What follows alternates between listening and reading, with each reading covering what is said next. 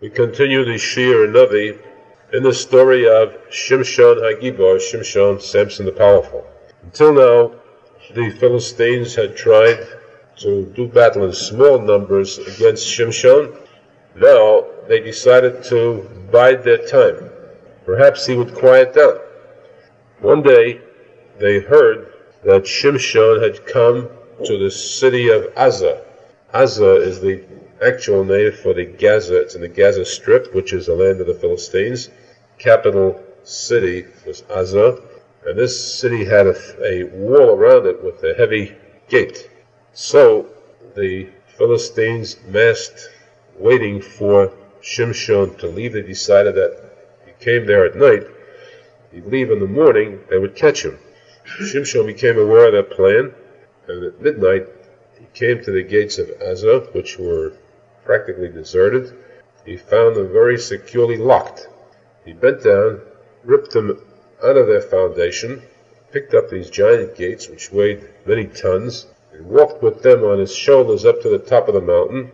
He placed them on the top of the mountain and called out to the Philistines below, If you want your gates, come and retrieve them yourself. Now, the Philistines decided that was it. They must arrive at a means, a method in which they could defeat Shimshon.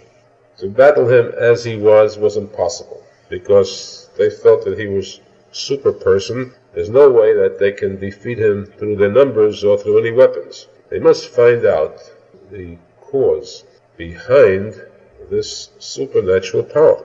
If they could find out the reason for it, and if they could remove that reason, then they could easily defeat him. Uh, there must be a secret involved, a secret which he reveals to no one. How could they get him to come out with that secret? They couldn't capture him and torture him into revealing. That was impossible too. They figured the greatest weapon possible against any man is a woman. So they enlisted the aid of Delilah. In English is called Delilah. The true name is Delilah.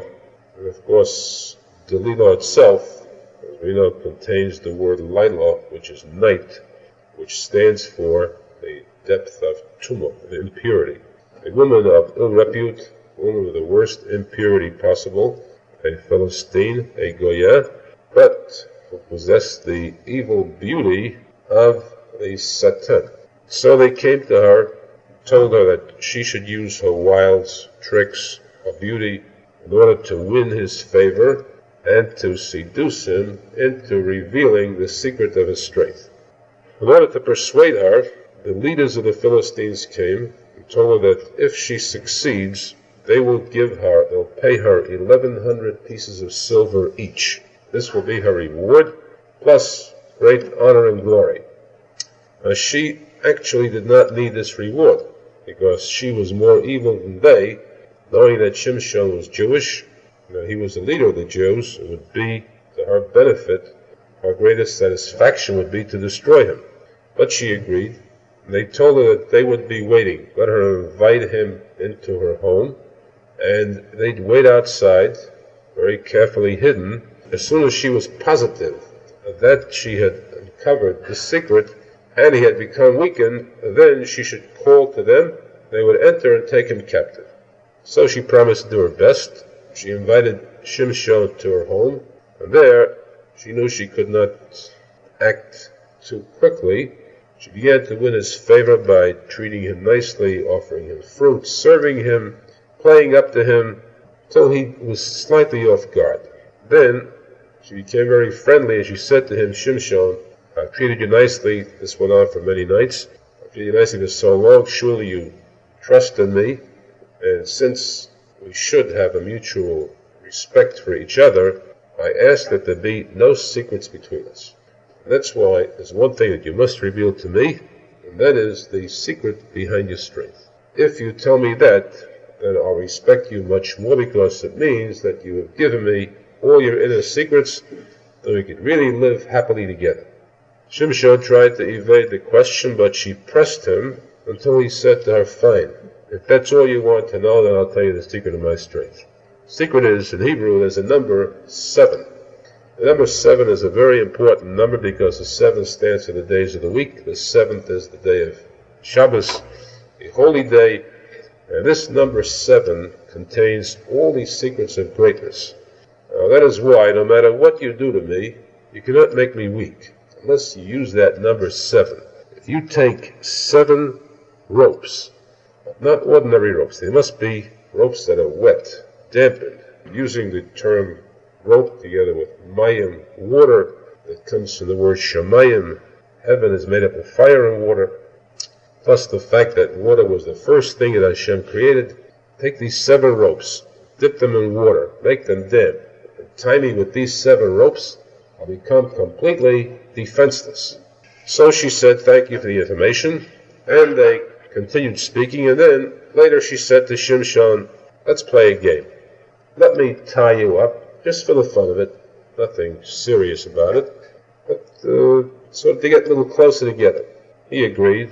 She ordered, this was the next night, she had ordered from the Philistines that they bring her seven damp ropes, powerful ones. She told Shimshon to sit down, and she tied him very securely with these seven ropes. And then she let the conversation go off on a different tangent, at least expected it. She cried out, Shimshon, the Philistines are attacking. To test him, of course, she had not called the Philistines in yet, not to give herself away. He was caught off guard, and he jumped. And as he did, the ropes came off him like tissue. She was furious. She said to him, Shimshon, you lied to me. I asked that you trust me. Told me an outright lie. Shimshon said, Simple, it's a secret I have. I don't want to reveal it, and there's no reason for you to ask it. She said, I have no other motive other than for you to prove your devotion to me. This went on for another night. Finally, she pressed him so, or to use the correct word, as the Gemara says, she nagged him. This is one of the great powers of females. When they nag, the strongest men, the greatest giants fall. So she nagged him until finally he said, Fine, I give up. My secret is, as I said, seven ropes, but they must be dry. And they must be brand new. Never used for anything else at all. Brand new, seven ropes. Try this, and that'll do it. Briefly, she ordered the seven new ropes. The next night, she played the same game. She used the same tactics. She got him off guard, and she cried out, The Philistines are coming to attack. And again, he jumped, and the ropes came off him. She became still more angry. She started to cry to him, and she continued this nagging process until he finally succumbed and said, I'll tell you the secret now. She listened very close, and he said, You see, my hair is made up seven braids. Notice the number seven. Now, this, the fact that my hair is loose, this gives me strength. If you would take seven spikes and nail my hair to the ground, nail it down, once my hair is secured, I can't move anymore. I'm completely weak. This time she couldn't touch his hair. He wouldn't let her touch his hair while he was awake because the din is that a Nazir cannot only not cut his hair, he cannot comb his hair either. It cannot be handled. So she put him to sleep, she lulled him to sleep. She had these seven spikes prepared. She nailed these to the ground. Then she screamed out to wake him up. The Philistines are coming. He woke suddenly with a start, again not realizing this was a trick. He jumped. Up came the spikes with the floor, and he made a wreck of the place. This time she started to cry. You let me down, Shimshon, for this. You don't trust me. You don't like me. Regular tone. This I'll fix you. This time the Torah says about the Al Sehu. She tormented him. She started with nagging, and she nagged, and she nagged, and she nagged. Till the Gemara says that a great Shimshon could take no more. Finally, in desperation, rather than to suffer this nagging, of course he could have escaped by just leaving her, she had so magnetized him he couldn't leave. If he had to trust her, her motives were just simply as she stated. So he revealed the true secret and told her that he had the spirit of Hashem upon him due to the fact that he obeyed these laws. No wine and no cutting of the hair. If he should break one of these rules, then he would lose his strength. The Gemara says that the Koren Divrei Emes, this is a very vital phrase the Gemara uses. This applies to every case. She recognized that he was telling the truth. The Gemara asks, how could she recognize this? Why was this different than the other times? How could she see in his words he was telling the truth? The Gemara answers that a person who has perception in speaking to someone can never be fooled because the truth could be recognized. If you watch closely, you can tell, you cannot be deceived. Of course, it takes a person who knows what truth is. But Nikodim Divrei Emes, you can recognize when truth is being told. You don't need a lie detector for it. And so this time she sent notice to the Philistines, wait outside, tomorrow night, come, and each one of you bring 1100 pieces of silver. So certain am I that I've got them this time. The next night they came, and she had someone waiting near the room with a pair of shears. She put him to sleep again, again unsuspecting, because he felt this time that she wasn't nagging him. Suddenly she was very kind to him. He felt very relaxed. Until he fell asleep, she quietly called in this boy with the shears. He snipped off the braids of hair, and he left. This time she stood up and screamed out, Shimshon, the Philistines have come to attack. Before she did that, she called the Philistines aside. That's how positive she was. If this was a false statement on his part, they'd be killed and she too. But she was so certain he was telling the truth this time that she had them waiting there, the army of soldiers, and as he opened his eyes, his first thought was, huh, in one second I'll wipe them out. He jumped and suddenly found that the light spring to his feet, that feeling of lightness, was gone. It wasn't, of course, the superhuman strength, it was that lightweight feeling of going through a stone wall, since everything just uh, dissipated before him, disintegrated. Now he tried to move and found that he was heavy once more. As he came towards them, they leaped upon him, held him firmly. He tried to struggle, but to no avail. In order to ensure their success, first thing they did was to take a sharp spear and cut out both of his eyes. They blinded him permanently, so that he could not be of any danger or risk to them later on, no matter what happened. Then they took him to a prison, a special type of dungeon where they had the millstones that ground wheat, flour. This round millstone was used for slaves in that dungeon. The Gemara says that he was placed there to work as a slave. But he had drawn the attention of Philistine women. Now we explained once, the Gemara tells us that Shimshon, as far as looks, had one good quality, outstanding quality, in that his physique was unique. He was literally shaped like a V. Very wide shoulders. Uh, the width of the shoulders would sound like an exaggeration. We won't give the exact number of the Gemara but just to say it's extremely wide. It uh, petered down to a narrow waistline. Extremely good looking but he was crippled in both feet. He limped. Shvifon alayarach. Still, he was so attractive to women that the Philistine desired him so that he was brought to this dungeon and they paid for the privilege of being close to him. He was blind. He was forced to do this work. He was forced to make contact with them. And of course, this was all a a torture as far as he was concerned among women, among women especially who were out for no good purpose. He stayed there, and in his blindness, in his struggle against this wheel, pushing this wheel, he spent his time literally in hisbodedus. Hisbodedus means a person who speaks to Hashem in privacy. Being blind, he was in complete privacy with Hashem.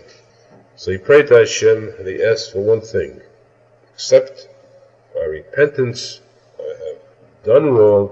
I have sinned. It's my fault because revealing the secret to a non-Jewish woman, one who could not be trusted, it's the same as though I had taken a scissors and cut my hair off myself. I broke the law of Nazir, but much worse, far worse than cutting the hair, far worse than breaking the law of being a heavenly Nazir, was the fact that he had made such close contact with an illicit woman. So for this he cried, repented, and we will not see much from the story in Navi or from the Gemara itself about this. This is discussed much more at length in the Zohar Kadosh and. We'll try to come back to this a little later. Meanwhile, he stayed in this dungeon for a while, and his prayers to Hashem were so persistent that when the Torah says his hair began to grow back, physically it meant nothing. Symbol was that the Spirit of Hashem slowly began to accept him. After a time passed by, the Philistines decided to make a type of celebration. They had an immense stadium built of solid rock, a stadium that had a, a grandstands, and it also had a balcony above that covered the entire top of the stands. This stadium, as is known to all who have read the story or heard it, had two giant pillars on which the top balconies rested. In fact, the whole stadium of rock was based on these two pillars. The plan was to fill that stadium with all the leaders of the Philistine nation, and then to have Shimshon brought out the center of the stadium, and there to make mockery and jest of him as the arch enemy of the Philistines, who was now defeated and now reduced to less than a human being, simple blind human. They prepared for this feast including all the princes of the Philistine nation, especially the heroine at that time, Delilah, was given a seat of honor. And then they were ready to have Shimshon brought into the center of the arena. He was led by a Philistine man because he was blind. Shimshon was well acquainted with the entire area. He knew about this stadium being the largest of all the, the arenas that the Philistines had. They asked this guide, this Philistine guide, to bring him close to the central pillars. He'd be there anyhow in the middle of the arena, but he was very tired from his work. He wanted to just lean against the pillars, to rest against them. Uh, unsuspectingly, this boy brought him to these pillars. He stood there, while standing there, the Philistines began to cry a loud roar of jest and mockery, cursing at Shimshon laughing and joking about it. He felt with his hands for the pillars next to him, he stood between them, and then he rested his hands on the pillars and looked up, sightless, to heaven. He prayed to Hashem. He said, This is my final request. I asked that I be given strength for one last time. I want to be avenged for my eye. He just said I, singular. For one eye, I want to be avenged. I want to have the strength back so I can repay the Philistines for the eye. I want to save the other eye which I lost, for in case I receive this blessing of strength now, that means that fact I lost my eye will not be of any benefit to me. I'm being repaid for it. I want to save the second eye, the loss of the second one, for Gan Eden future world. If I have any reward for this, let my second eye be repaid for in paradise, in Eden. And then he leaned against the post, and slowly he felt his body being permeated with the that feeling of the spirit of Hashem in him. He started to press forward against these two pillars. Of course, the Philistines, seeing what he was doing, roared in laughter. He was a puny human being, lost lost his strength completely against these two pillars, which were hundreds of times as tall and as wide and as powerful. as like two solid mountains trying to upset these pillars. He watched, screamed, until he had reached the peak of his strength.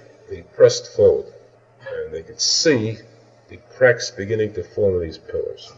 For a second, there was silence, and then the loudest roar of all was when these two pillars cracked completely The entire top of the stadium caved in, on top of all the Philistines there, and every one of the Philistines present was crushed in this rubble of rock.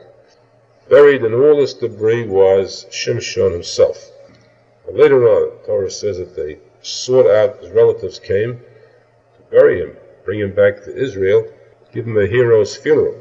How do you find a body in such rubble? The rock itself could crush a body into a point where it cannot be recognized. Yet they dug up these stones and found that his body was, he was dead, but from suffocation. He was not crushed at all. So strong was he physically that the rocks did not mar him at all. And so he was given this hero's funeral, buried in honor, knowing that he had led the Jews for 20 years to victory. Now here the Torah says, one sentence, that this last act of his, when he destroyed the stadium, the number of dead that he killed at the time of his death were more than he had killed throughout his entire life, which of course was very nice thing to add to his credit. Mesazal says that the message here is a very different one. Shimshon was a tzaddik. The Torah states this for a deliberate reason, to show, to illustrate, as the Gemara says, that when a person is privileged to witness, to see a tzaddik, if he ever sees a true tzaddik, then he should try to become very closely attached to him. Because if he does not become attached to this tzaddik, he's going to have to go through a cleansing process later on. Every person, no matter how young or how old he is when he passes away, no matter how good or how bad, he has some stains that he has acquired through his sins. In the neshama, the soul of a person, is spiritual. These stains become carved out into the soul, and the only way to remove these stains of sins are through a cleansing process. Cleansing process is only fire that can remove these stains. Those are called the fires of Gehenna. And to go through this process, of course, it's indescribable suffering. The Gemara itself tells us about the suffering of Gehenna that cannot be described in physical terms. The fires of Gehenna. More so, even much more so, the Gemara tells us very clearly that there are two types of suffering, two types of Gehenna. And that a wicked person that goes to Gehenna goes for a period of 12 months. Six months in the Gehenna of fire, six months in the Gehenna of ice. Fire to ice two extremes. And of course, the question arises why? Why would the Gemara tell us this? And isn't this something that should be told to small children? You try to frighten a small child into behaving, you tell him that if you don't behave, you don't do right, you'll be punished, you suffer, you'll be, you'll given a beating.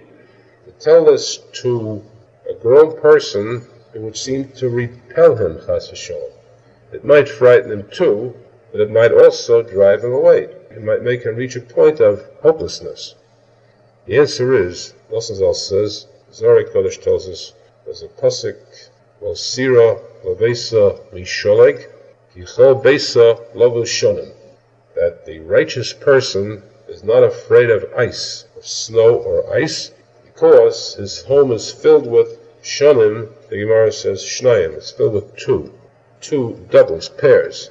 And the Zohar Kodesh says what's meant by this statement. Filled with pairs means that a Jew has mitzvahs that come in pairs. He has tzitzis, tefillin. He has two chalos, Shabbos. Woman lights two candles on Friday night. Most mitzvahs come in pairs. And it's these pairs of mitzvahs that protect a person from this ice, the Gehenna of ice. Nosazal says, what is the meaning of this statement, the Gehenna of ice? What happened to the fire? And why do we speak only about the ice? Nosazal answers that what the Zohar Kodesh really means, Shana means, let's discover first why there are two Gehennas and what they really represent. The answer is that a person commits a sin because he allows himself to be aroused, to be tempted, to be drawn. In other words, he becomes warmed up to the sin with desire, and for this, because he's allowed himself to become warm, he must pay fire for fire. That's the Gehenna of fire. But this is not the important Gehenna, because for that sin, the person is advised. There are ways to cure these evil acts. You committed a sin, you are not doomed. Don't fear the Gehenna of fire, and don't fear punishment. All you need is one word, repentance. Return, as long as you're alive, Hashem says, come back and I'll take you back. There's no limit. If you have broken every single law in the Torah over and over and over again, you're still accepted as long as you want to come back. But there are times a person commits a much worse crime, all these sins combined. The person feels dejected, he feels sad, atzvus, he feels this statement about repentance, about being taken back by Hashem, refers to people who are good, people who committed a sin once in a while, but it doesn't refer to me. I'm a habitual sinner. I've done so many sins, it couldn't really mean me. And therefore, I'm excluded. And what's the use of trying to return to Hashem when I know that I'm so evil, I might do it again? And therefore, he is very cold to the thought of going back, returning. Being cold, the Gemara says there's this Gehenna of ice, the Gehenna of snow and ice, which is much worse than the Gehenna of fire. Because the Gehenna of fire you can come out of. There's a solution for it. Simple repentance. The Gehenna of ice, person who's cold, that person gives up hope. Once he's given up hope, there's very little opportunity for him to really return to Hashem. Because he gave up hope, he deserves the very worst. That the Nassim says is Losida Lavesamishalik. A good Jew, one with faith, will never be afraid of this Gehenna of ice. The Gehenna of fire is no problem, simple repentance. But the Gehenna of ice, too, the main one, he will not fear, because for Beis Shunim, because he's filled mitzvahs that come in pairs, doubles. That means he tried once, but he failed. He repented. He went back to his evil ways. He still did not give up hope. He came back a second time, which means he came back repeatedly, again and again. This person who does not give up hope, goes back and returns to Hashem, that person can never get worried about the Gehenna of ice, because eventually he will succeed. Eventually Hashem will take him back. Now, in this case, a person who tries to come close to the tzaddik knows that then the tzaddik can purify him erase those stains due to his sins, he will not be required to have these stains erased the hard way through the fires of Gehenna. That's during a tzaddik's lifetime. If a person was zocha to get close to the tzaddik, and then the tzaddik passes away, what does this person do then?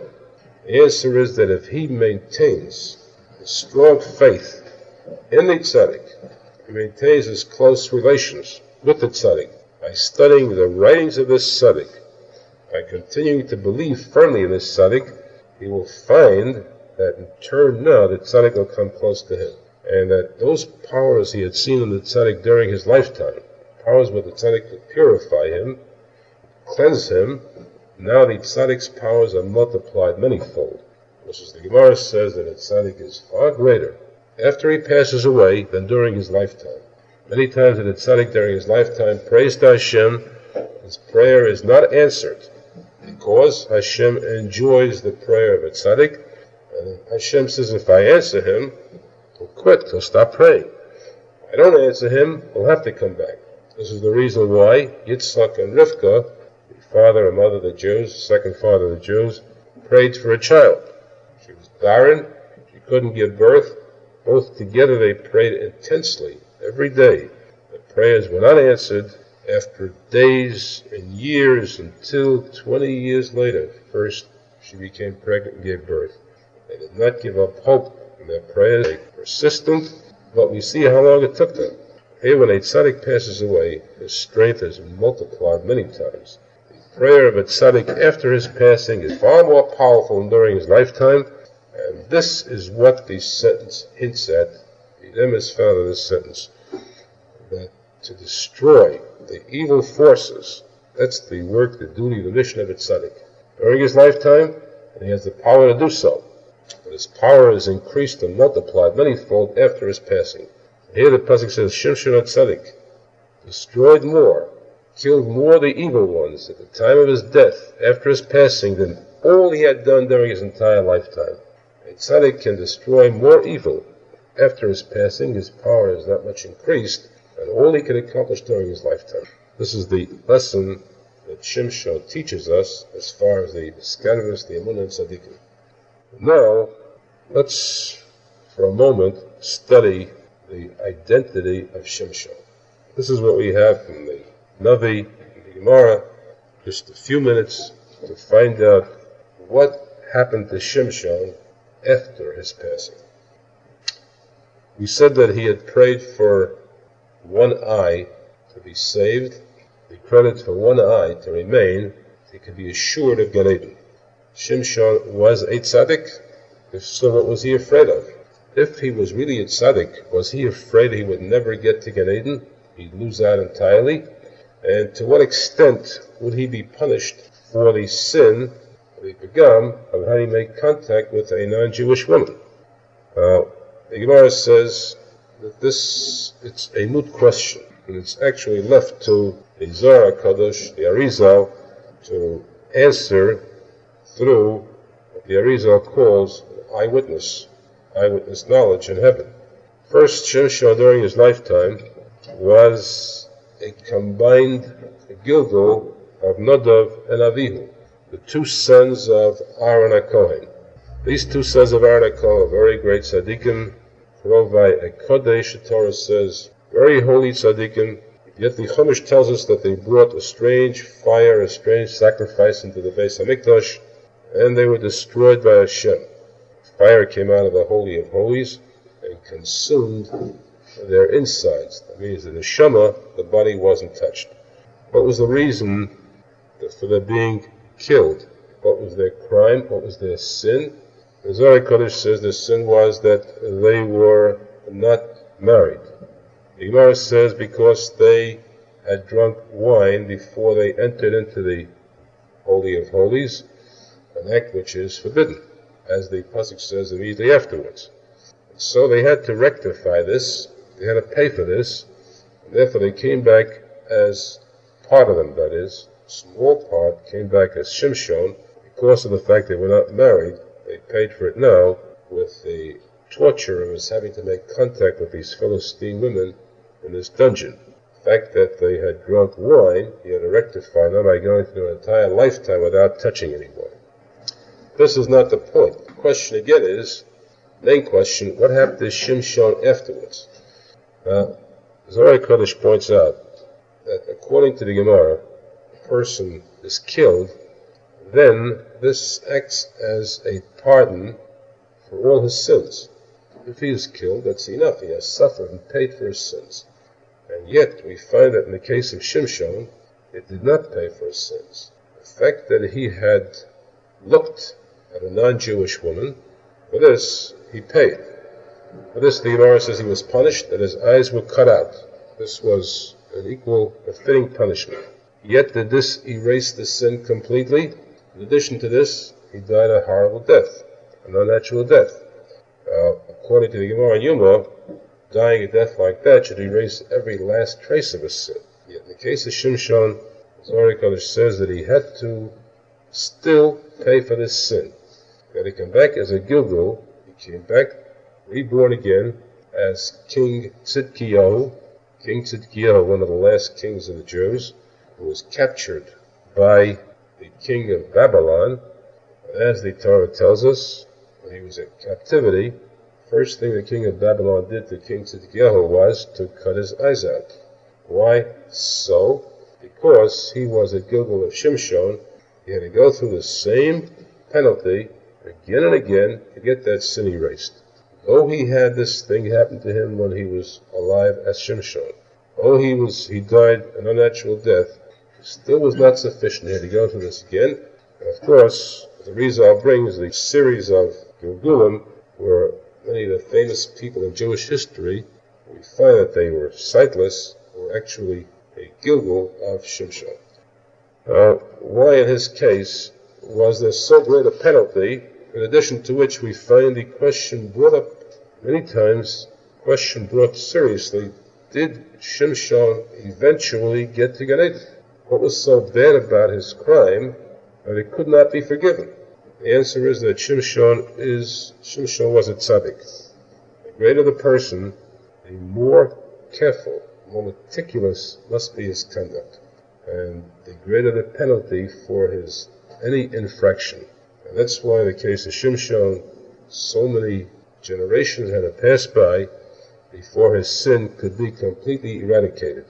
Finally, he was one of the great rabbis of the Gemara, the Talmud, the Talmud who accepted upon himself as leader of all the rabbis of the Gemara to accept willingly blindness. And that was the last, apparently the last time, the final time which he paid for this act, and he was Zocha to become the Rosh Yeshiva, the head of the yeshiva not just on earth but in heaven too. So that the story of Shimshon does have eventually a happy ending. The lesson for us, though, is again that Shimshon was a tzaddik, and we should never allow ourselves to degrade his memory by any of the statements that are found in the false Bible critics, because Shimshon led the Jews with a willingness to sacrifice his life for them. Once his smallest act was greater than the great mitzvahs of many other tzaddikim because he was so great a tzaddik, he had to undergo all this suffering, endure this suffering, eventually, though, to reap the benefits, the profits of a high elevation in Eden that only a tzaddik of his stature could achieve.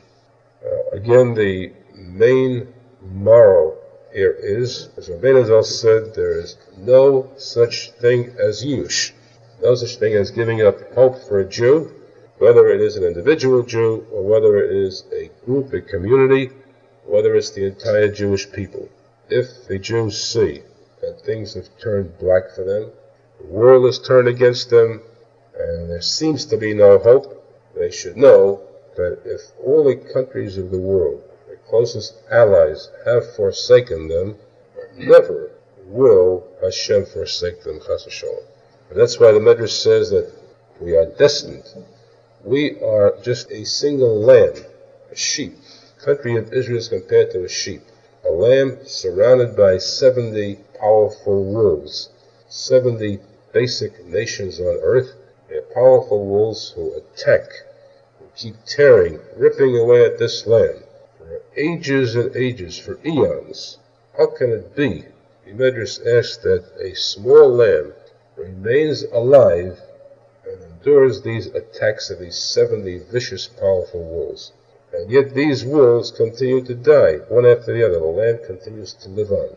The answer is, in one answer, Medrash says, it is due to the infinite power of the shepherd of this lamb.